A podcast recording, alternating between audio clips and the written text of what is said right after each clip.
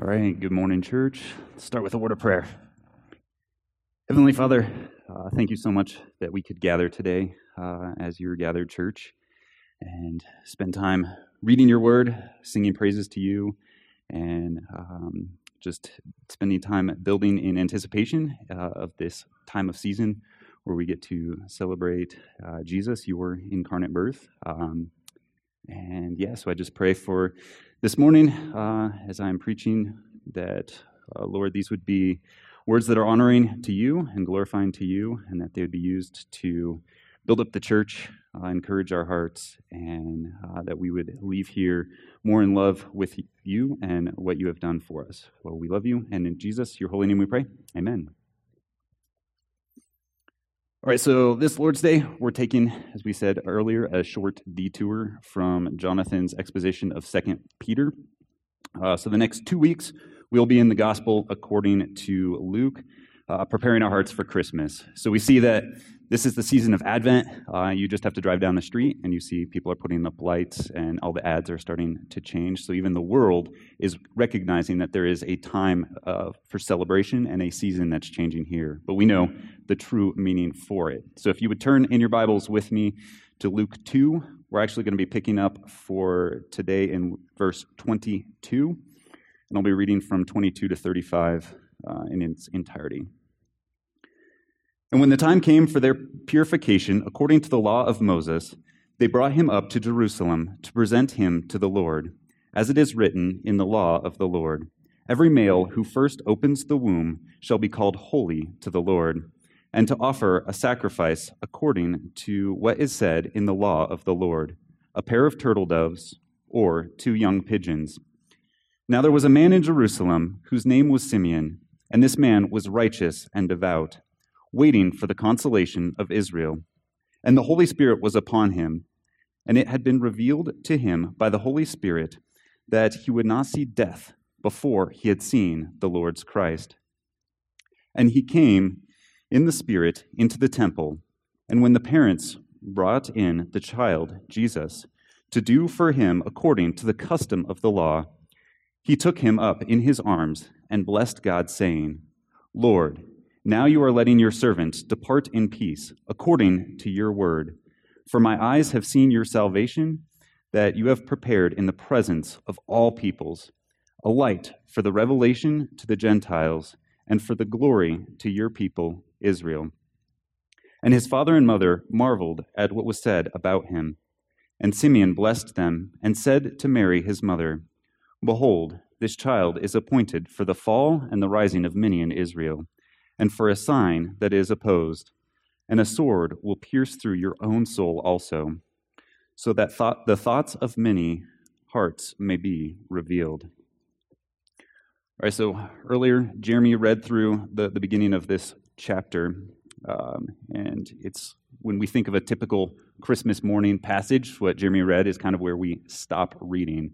And so, when wondering what scripture to pick for uh, today, Sam in the back uh, helped say, hey, talk about Simeon. Continue the Christmas passage. Don't just stop short. Uh, and so that's how we get here today. Uh, and it is a great passage. So I'm glad that uh, we have the honor uh, to read this passage and, and, to learn what Simeon, this, this man after God's uh, heart and a devout man, has to say about who Jesus is. So the scripture, all the way up to this point, and then especially in what Jeremy was reading, is building towards this birth of Jesus. And so we see uh, from earlier that Jesus, the Christ child, was born. Uh, we have angels declaring that he was going to be born, uh, shepherds praising him and worshiping him. Uh, and then we finished reading earlier on verse 21, which says, And at the end of eight days, when he was circumcised, he was called Jesus the name given by the angel before he was conceived in the womb. Uh, so, just so much there in that passage. Uh, we won't cover it all, but you see that you know he was given that name before he was conceived in the womb. So, just the importance of uh, conception in understanding our image bearing of God. And then uh, the note above that, though, is that Jesus was circumcised and was called Jesus. So, even though Jesus is ushering in the new covenant for everyone, uh, that new covenant of grace. He was still born in a time of the old covenant.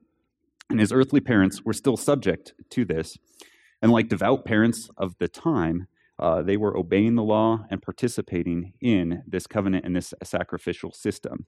So, what does it mean? It means that on the eighth day, Jesus was going to be circumcised and given that sign of the covenant, that he was set apart from the rest of the world and that he was part of the covenant people. And this circumcision, and then after this circumcision, he would be presented to the Lord.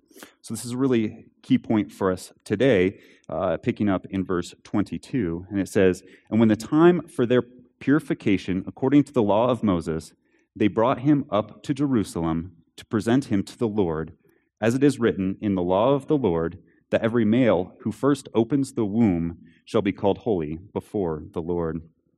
So, this, prepar- this presentation to the Lord goes far beyond uh, baby dedications, or as we read today, uh, far beyond what some people would practice as baby baptisms. Uh, this is a uh, something that the Israelites were commanded to do with every firstborn son as a sign pointing them back to Exodus and their being drawn out of Egypt. Uh, we see this in Exodus 13. Uh, so if you want to turn there, you are welcome to join in reading there. Uh, we see that this is where the institution of consecrating these firstborns uh, is given to Moses. So starting in verse 1 The Lord said to Moses, Consecrate to me all the firstborn Whatever is first to open the womb among the people of Israel, both of man and of beast, is mine. I'm jumping down to verse 14. And when in time to come your sons ask you, What does this mean? You shall say to him, By a strong hand the Lord brought us out of Egypt, from the house of slavery. For when Pharaoh stubbornly refused to let us go, the Lord killed all the firstborn in the land of Egypt both the firstborn of man and the firstborn of animals. Therefore, I sacrifice to the Lord all the males that first open the womb, but all the firstborn of my sons I redeem. It shall be a mark on your hand and a frontlet between your eyes, for by a strong hand the Lord has brought us out of Egypt. So all the firstborn uh, animals are given to God, they are sacrificed to Him. And the firstborn sons are redeemed. They're not sacrificed, but a sacrifice is given in their place. Uh, it is a sign of things that are going to be to come soon, but it is a, a substitution, a sacrifice in their place to consecrate them, to give them to the Lord. And this was to be a constant reminder for all of Israel, uh, pointing them back to what God has done for them, leading them out of the land of Egypt. And the great cost that that came with, the killing of all the firstborn of the Egyptians in that process. And how did he save all the Israelites when he was going through that process? You, you look back and it's through the blood of the lamb. Uh, a sacrificial lamb was killed, uh, and they painted the blood on their doorposts as a sign and a seal that they believed and had faith in God. Um, and so we see the institution of these sacrifices going through, uh, especially for the saving of the firstborn. Uh, it's something that they are called then to remember every single year uh, as they celebrate the Passover, as they are celebrating that God pulled them out of the land of Egypt and that He passed over uh, the killing of their own firstborn uh, and bringing them, saving them, and, and, pulling them out of Egypt. And so here we have Mary and Joseph as Jesus' parents uh, continuing this tradition and uh, continuing the law of Moses. And so they are coming to the temple with their firstborn, the young baby Jesus, uh, and he is going to be, they're going to do their sacrifices uh, as they are called to do. But we know that Jesus didn't need any special sacrifices to be made holy. Uh, he was born perfectly holy, uh, not of the seed of, of Adam, but of the seed of Jesus. Uh, so he was already made holy. Uh, but in a beautiful continuation of this Passover image that we'll see later, Jesus becomes the ultimate sacrificial lamb. He lived the pure and sinless life that each one of us is called to live, but that we continue to fail to live. Uh, and as he grew, then he died in our place. Uh, he died taking God's wrath, that wrath that each one of us deserves to face. Uh, he took that as that sacrificial lamb. Uh, but he did not stay dead, uh, and that's the joy that we'll celebrate later in the year, uh, that he rose again in victory, defeating sin and death. And it's something that we get to remember every year, not just once a year, uh, but every Sunday as we come, we get to remember uh, the body and the blood of Christ. And then um, also when we get to celebrate baptism, we get to celebrate believers being buried with Christ and then raised to walk in newness with Him again. Uh, so these are celebrations that we get to then celebrate every single week. Uh, but we see here Mary and Joseph participating in this sacrificial system. So jump with me back to verse 22, and we'll reread this part. When the time came for the purification according to the law of Moses, they brought him up to Jerusalem to present him to the Lord, as is written in the law of the Lord. Every male who first opens the womb shall be called holy to the Lord, and to offer a sacrifice according to what is said in the law of the Lord a pair of turtle doves or two young pigeons. So, what is this purification of Mary? Uh, we're going to turn to Leviticus 12, um, but I thought it was interesting this morning as we were going through uh, Sunday school, talking about uh, Mary and, as some would call, immaculate conception, and that Mary had was overflowing in grace is uh, an incorrect reading and interpretation of some old translations. And we see here that Mary is still a child of Adam and is in need of the purification that is outlaid in the, the law of Moses. So Mary had to go through these steps to be purified as Moses, as the Lord had commanded through Moses. So let's read in Leviticus verse 12, starting in verse 1. The Lord spoke to Moses, saying, Speak to the people of Israel, saying, If a woman conceives and bears a male child, then she shall be unclean for seven days. And at the time of her menstruation, she shall be unclean. And on the eighth day, the flesh of his foreskin shall be circumcised. Then she shall continue for thirty three days in the blood of her purifying. She shall not touch anything holy, nor come into the sanctuary until the days of her purifying are complete. But if she bears a female child, then she shall be unclean for two weeks, as in her menstruation. And she shall continue in the blood of her purifying for sixty six days. And when the days of her purifying are complete, whether for a son or for a daughter, she shall bring to the priest at the entrance of the tent of meeting a lamb, a year old, for a burnt offering, and a pigeon or a turtle dove for a sin offering, and he shall offer it before the Lord and make atonement for her. Then she shall be clean from the flow of her blood. This is the law for her who bears a child, either male or female. And if she cannot afford a lamb, then she shall take two turtle doves or two pigeons, one for a burnt offering and the other for a sin offering. And the priest shall make atonement for her, and she shall be clean. So, this is a three step process we see here for any mother who gives birth. Uh, after the birth of a son, she's unclean for seven days, and then he is to be circumcised on that eighth day, as we just saw Jesus was in verse 21. And then she's in, to enter a time of waiting for 33 days. And finally, she is then to offer two sacrifices a burnt offering and a sin offering to make atonement for her before the Lord. So it's worth just a quick aside and noting here that Jesus' earthly parents were rather poor. Uh, so we see the call for them is to offer a lamb, a year old. But if they do not have the means to provide that, then two turtle doves or two pigeons, which is what we see Mary and Joseph here offering before the Lord. Uh, so we see that God uses all people from all stages of life, uh, the rich, the poor, uh, and we can be blessed in knowing that. Uh, it's also worth noting, though, that they are being devout. So his parents are following the law. Uh, even though they're poor, they are still making that effort to go in and sacrifice those two uh, turtle doves or the, the two young pigeons. You see that Jesus was circumcised on the eighth day, and after that time of purifying, that time of waiting, they go to the temple uh, for Mary's purification.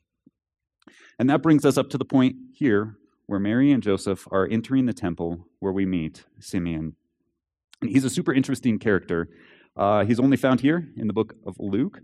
Uh, and, and look at how he is described here in our next verse. Now there was a man in Jerusalem whose name is Simeon, and this man was righteous and devout, waiting for the consolation of Israel, and the Holy Spirit was upon him. So, in our time of wanting to be constantly recognized for everything that we do, uh, time of social media where we are oversharing and posting everything online uh, that we do, what we eat for breakfast, and how everything's going throughout our day, uh, we see here a super short biography of a man.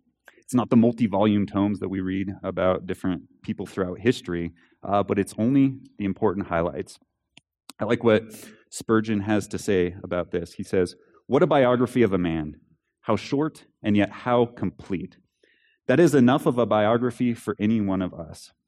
If, when we die, so much as this can be said of us, our name, our business, waiting for the consolation of Israel, our character, just and devout, our companionship, having the Holy Ghost upon us, that would be sufficient to hand us down, not in time, but in eternity, memorable amongst the just, and esteemed amongst all them who are sanctified. So, oh, that we could be likewise remembered like this, not for our wit, uh, our perfect poses online, uh, or our complete theological treatise uh, that we may publish, but that we would be remembered for our love of God and that we are indwelt by the Holy Spirit. There are so many individuals like this throughout the Bible uh, that we just don't spend much time reading through. Uh, this couple of weeks, I've been thinking about another succinct, very similar biography uh, about Tychicus. So, Ephesians 6, verse 21. And so that you may also know how I am and what I am doing, Tychicus, the beloved brother and faithful minister in the Lord, will tell you everything. I have sent him to you for this very purpose, that you may know how we are and that he may encourage your hearts. So we see here Tychicus, his name, beloved brother and faithful minister, expositor of the word and encourager of the church. It's such a beautiful and short biography. You get to know him, his character, uh, and you get to know what is most important in him and in his life. These are just two examples of ordinary men. Uh, there are plenty, even including uh, some ordinary women like Lydia, who are all doing the Lord's work uh, and being remembered as such uh, for being who they are, what God has done through their lives. And so we see that they're not the main character in the story. Uh, it's all about God. Uh, it's about the Holy Spirit working in these individuals. Uh, so that's what we get to see here today as we continue learning through this biography of Simeon and the, the words that he prophesies and sings over Jesus and Mary and Joseph, or specifically Mary. Uh, so let's spend some time walking through these verses, uh, especially focusing on, on Simeon here. We see that next line it says, Now there was a man in Jerusalem whose name was Simeon. So it's a very specific man. There is a dude or a bloke who lives in Jerusalem uh, even though this account is only recorded here in the book of Luke, uh, it's not a fabrication. It's a very true account. Uh, and it's one that God, in his sovereignty and justice, has decided that he wants us to be able to read uh, and to be recorded here for us. Uh, we see that uh, he's just an ordinary man, like any of us in this room. The last chapter and a half, so starting all the way at Luke chapter 1, verse 1, we see uh, so much proclamation of the coming Messiah. Uh, we see, starting with angels declaring to Zechariah that uh, Jesus' cousin, John the Baptizer, would be born. We see the Gab- Gabriel, the angel, telling Mary that she would have a baby.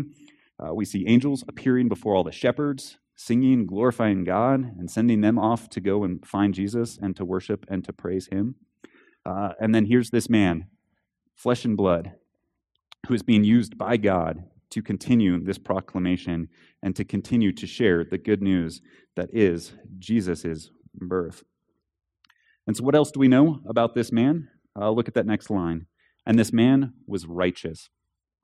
So, righteousness is not some character that we just dream up and decide that we're going to have. Uh, we can't try really hard and suddenly become righteous as a character trait. That's not how we get it. For we know that no one is righteous. No, not one. No one understands and no one seeks God. Think back to Abraham. He believed in the Lord, and it was counted to him as righteousness. Righteousness is something that we are given by God. For us in this room, uh, it is a blessing that righteousness is something that we are imputed to, that is imputed to us by Jesus. It's through his substitutionary and atoning death on the cross uh, that we can be declared righteous before God. And while it's not something that we decide to have, it is something that we should continue to pursue. Uh, we look at 2 Timothy 2, verse 22. So flee youthful passions and pursue righteousness, faith, love, and peace, along with those who call on the Lord from a pure heart. So we should be pursuing righteousness and faith. Even though these things are granted to us and given to us by God, they're not something that we earn by our own doing. Uh, we should be pursuing them and pursuing a life that is consistent with one that is filled with righteousness granted to us by God. Which leads us to that next character that we see in Simeon that this man was righteous and devout. When we think about the word devout, uh, we tend to think of someone who is deeply religious. I'd say I use the word devout mostly to refer to a Catholic who is devout, uh, a pious Catholic who is following all of the right rules. So, being devout is this outward sign um, that you can see that others are being able to observe. Therefore, it can be assumed that Simeon is not, this is not his first day going to the temple uh, that he is there often. Uh, it is known that he is there and worshiping God uh, while he is waiting for this promised Messiah. We know that he is following the law and uh, is a continual sign of him being worshiping God. The problem, though, with outward signs and only being known by that outward sign is that sometimes it doesn't always match your inward condition. You think of that devout Catholic or a Mormon or even a Pharisee from Scripture, individuals that outwardly are following a set of rules and are looking like they are religious, looking like they are good, but their inward heart is corrupt. They're following these rules out of some delusion that through these rules they can be made right and that they can earn their salvation. But here we know that Simeon is not following these rules uh, in some rote fashion, not like some Pharisee where he is trying to earn God's favor. We see that he is righteous and devout. Uh, it is he is obeying God, not to earn God's love and his salvation.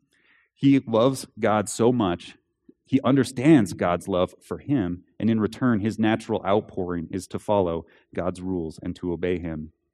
His life is evident uh, in the fruit that he is producing from that devotion to God. It's not contrived fruit trying to earn that righteousness, but it's the fruit of a true uh, belief in his heart, a belief in who God is, and a belief in the promises that God has made to him. So, as we admire this biography uh, and desire to emulate it in whatever way, uh, it is key for us today to see that these two characteristics go hand in hand being righteous and devout. Our beliefs about God, his character, uh, his promises, they all influence the fruit of our lives. That is, the actions of our lives. The outpouring of the state of our heart is the actions that we take. And it's the thoughts behind those as well. Uh, it's why we do what we do, and understanding that we do that because of who God is, not because of who we are and because of what we want to achieve. And one of the ways that we know that Simeon's beliefs and actions are consistent is because of him waiting in hopeful anticipation for the coming Savior. So you look at the next line here in our verse. This man was righteous and devout, waiting for the consolation of Israel. He is waiting in eager anticipation for the consolation, the comfort of Israel. And true comfort does not come from meeting our material needs. It did not come from the Israelites leaving Egypt. Uh, it's not anything that is purely earthly, but it is a restored relationship with God. Humanity has been waiting, has been longing for this for a very long time this restored relationship and this promised Savior. We have been waiting since the day that sin first entered the world uh, for that Savior that was promised to Eve in Genesis 3 15 when God, cursing the serpent, says, I will put enmity between you and the woman, and between your offspring and her offspring. He shall bruise your head, and you shall bruise his heel. Humanity has been waiting and did not know how long they would have to wait. Uh, we can see this in Eve's response uh, as her sons are born. Uh, her first response is in Genesis 4 1. Now Adam knew Eve, his wife, and she conceived and bore Cain, saying, I have gotten a man with the help of the Lord.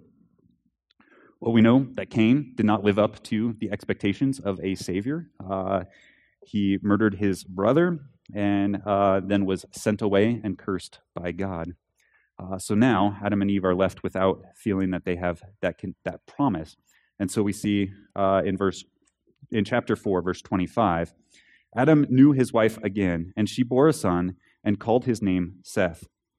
For she said, God has appointed for me another offspring instead of Abel, for Cain killed him.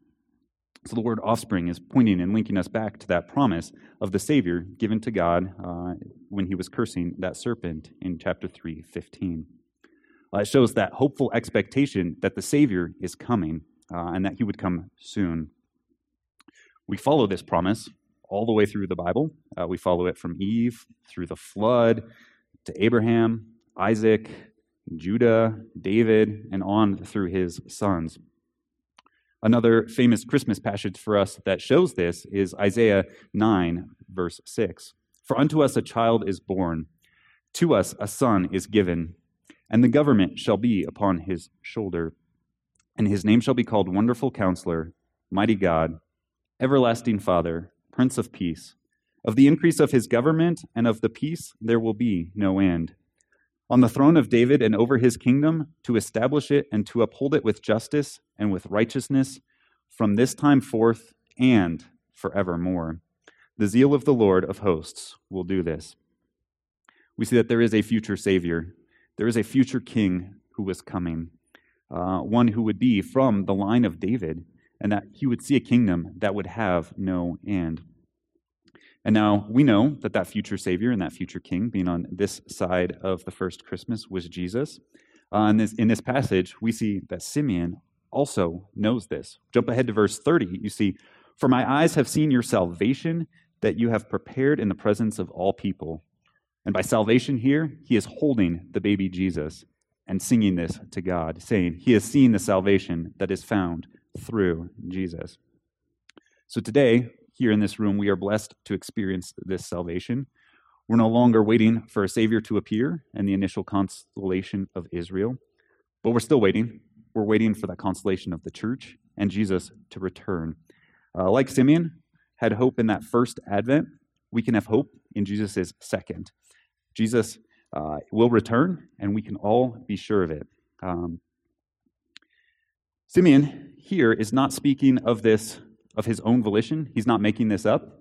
Uh, he is a prophet of God while he is saying this. So look again with me in our verse here. It says that the Holy Spirit was upon him. This is a description to which we can all aspire that the Holy Spirit is upon us. God using ordinary men, uh, empowered by the Holy Spirit to accomplish great things. Last week, when Jonathan was preaching on how God uses ordinary men to make his word known, uh, he read from 2 Peter 1, verse 21. For no prophecy has ever been produced by the will of man, but men spoke from God as they were carried along by the Holy Spirit. So prior to Christ's ascension and the sending of the Holy Spirit, we see that this is not a common description uh, of different individuals throughout the Old Testament. It tends to be limited to the prophets, with the Holy Spirit carrying along that word. They're individuals who are the instruments and the mouthpiece of the Spirit. So we pay close attention to what they are having to say. We listen to their words because these are God's words. Uh, and especially with someone like Simeon, they're God's words and they're recorded for us in God's holy word, the Bible. So pay attention to what Simeon has to say for us. And we're going to spend some time uh, next week uh, looking at the specifics of his song and his prophecy. Um, so we'll cover most of that next week. But while we are not in this room here prophets, we are still blessed with the Holy Spirit. Uh, jumping into John, verse John chapter 14. starting in verse 15. If you love me, you will keep my commandments, and I will ask the Father, and he will give you another helper to be with you forever, even the Spirit of truth, whom the world cannot receive, because it neither sees him nor knows him. You know him, for he dwells with you and will be with you.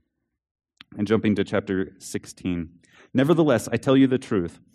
It is to your advantage that I go away, for if I do not go away, the Helper will not come to you.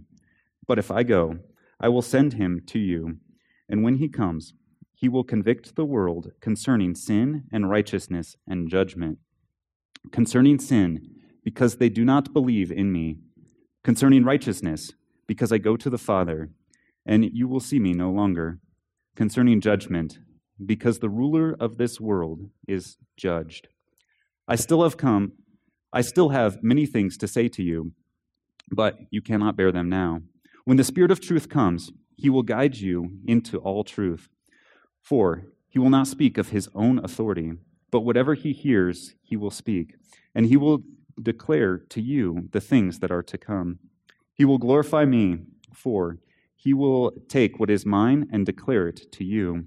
All that the Father has is mine. Therefore, I say that he will take what is mine and declare it to you.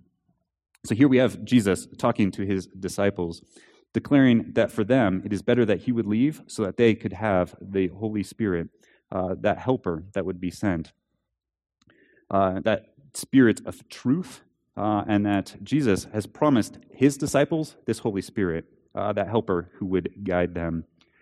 And now we know that when we live, uh, we are here, we are also indwelt with the Holy Spirit. Romans 8 9. You, however, are not in the realm of flesh but are in the realm of the Spirit, if indeed the Spirit of God lives in you. And if anyone does not have the Spirit of Christ, then he does not belong to Christ. So, we who are true believers have that Spirit of Christ, that Spirit of truth. Not that we're all prophets, and not like the apostles, uh, the disciples, or Simeon here. We're not adding any new revelations, we're not adding to the scriptures, but we do have that Spirit to help us and to be an encouragement and a guide for us. And this spirit, the spirit of truth, revealed a promise specifically to Simeon. So we see in our verse here that it had been revealed to him by the Holy Spirit that he would not see death until he had seen the Lord's Christ. So we just saw that Simeon was waiting for the consolation of Israel, that he's waiting for a Savior uh, that Savior that had been promised since Genesis 3:15. But unlike every saint since Adam and Eve, all the way up to this point, Simeon actually knew that he would see this Savior. So I don't know how amazing is that that he had received that promise and that he knew he would be able to see the the Christ, that he would see the Messiah. That promise had been made to him that he would not die until the Messiah had been seen by him. So we don't know when he received that promise. If it had been days, weeks, months, years, decades, uh, he could have been waiting a very long time. It seems that a lot of people just assume that he is very old and that he had been waiting for this uh, a very long time to see this promised Messiah. And he waited. He waited and waited, trusting in the Lord that he would see the revealed Messiah. And then one day, it was revealed for him. That day had finally arrived. Our verse says, And he came to this, and he came in the Spirit into the temple. And when the parents brought the child Jesus to do for him according to the custom of the law, he took him up in his arms and he blessed God. After all of that waiting, the Spirit finally prompted him to go to the temple that day. A day like any other, but that day he was to meet a little baby and know that he was meeting the Savior of the world. A great reward for a faithful servant of God. I can't even imagine his excitement as it is building up towards this. Uh, I think of my kids and any kids in here. You see their excitement building up towards their birthday, Christmas, a big trip, some big event. This excitement that's bubbling up in them day as day by day. And then finally that day arrives and the excitement just overflows. And here's that excitement just a hundredfold, a thousandfold. Uh, that excitement building of waiting for the Messiah, and then finally being revealed to him that, that, that Jesus is here, that Jesus is that Savior. So, on this side of the Christmas account, we can see God's providence in all that He has done uh, leading up to this point. From Simeon uh, in the temple that day to see Jesus, uh, to Caesar Augustus, as we read, issuing a decree that a census should be taken, uh, driving Joseph to go to Bethlehem, where Jesus was to be born, as it had been promised long ago in the scriptures. Uh, so we get to see all of that providence building up and being answered in this excitement of that day when Simeon gets to meet and see the baby, Jesus Christ, who is the Lord of Lords. And the Spirit drew Simeon to that temple that day and pointed Jesus out to him. And Simeon runs over, takes the baby in his arms, and he blesses the Lord. He praises God with this great blessing, and he says, Lord, now you are letting your servant depart in peace, according to your word. For my eyes have seen your salvation that you have prepared in the presence of all people, a light for revelation to the Gentiles, and for the glory of your people, Israel. In that moment of great joy, what does Simeon do? He turns to God and he praises him. And we can have that same response. When we think of Jesus, we are drawn to praise him Praise him for being a better Adam. Praise him for being that perfect lamb and that sacrifice. Um, Mary entered that day with two young doves, two uh, pigeons, for her purification. She was there to purify herself after the birth of Jesus, after the birth of her firstborn. Jesus, that child who would become the better sacrifice, the complete sacrifice. Mary was sacrificing to remove uh, the her sin in that moment, and we know that Jesus would go on to remove the sins of, of all of us. Uh, and also in that, removing the need for those continual animal sacrifices. Reminded of Hebrews 10, verse 10. And by the will of God, we have been made, and by the will of God, we have been sanctified through the offering of the body of Jesus Christ once for all. And every priest stands daily at this service, offering repeatedly the same sacrifices, which can never take away sins. But when Christ had offered for all time a single sacrifice for sin, he sat down at the right hand of God. For by a single offering, he made perfect for all time those who are being sanctified. So Jesus offers that perfect sacrifice once. No longer do we continue to come here on Sundays offering sacrifices for our sin. We don't have to face the wrath of God now for those sins. Jesus offered the perfect sacrifice, taking that wrath for all those sins. Like Simeon, we can now be just and righteous and devout. Righteousness because of the perfect sacrifice that Jesus made in our place, imputing to us that sanctification and that glorification. And we can be devout in our loving response to him. Continuing in Hebrews verse chapter 13. Through Jesus, then, let us continually offer up a sacrifice of praise to God. That is the fruit of the lips and an acknowledgement of his name. Do not neglect to do good and to share what you have, for such sacrifice is pleasing to God. So we no longer are sacrificing animals and sacrificing to cover our sins because Christ has done that. We are offering sacrifices of praise to God. And as the Apostle Paul says in Romans 12, that I appeal to you, therefore, brothers, by the mercies of God, to present your bodies as living sacrifices, holy and acceptable before God which is your spiritual worship. Do not be conformed to this world, but be transformed by the renewing of your mind, that by testing you may discern what is the will of God, what is good, acceptable, and perfect. So let us continue to offer up this sacrifice of worship and praise to God today, through this Christmas season, and every day. Let us live lives that are holy and acceptable before God not being conformed to the world, not being conformed to the passions of this world, but being renewed in our mind and in our beliefs, so that through that our actions may come out. So, uh, join me in prayer today as we continue on in our time of worship and praise.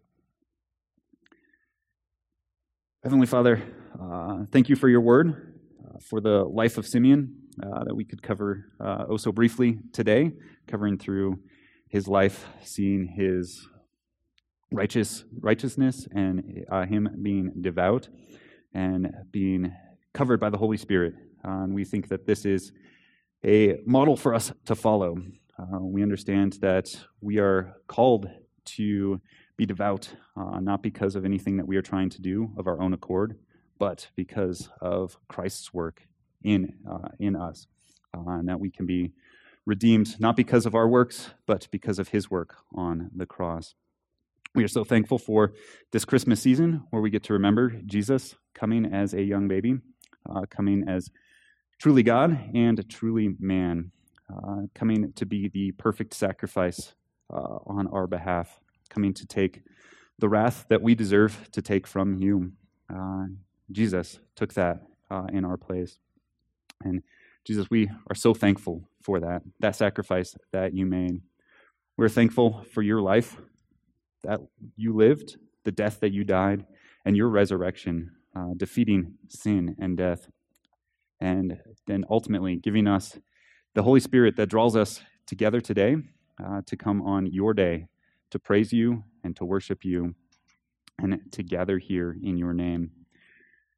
Uh, we continue to praise you and uh, sing and enjoy each other's presence and your company.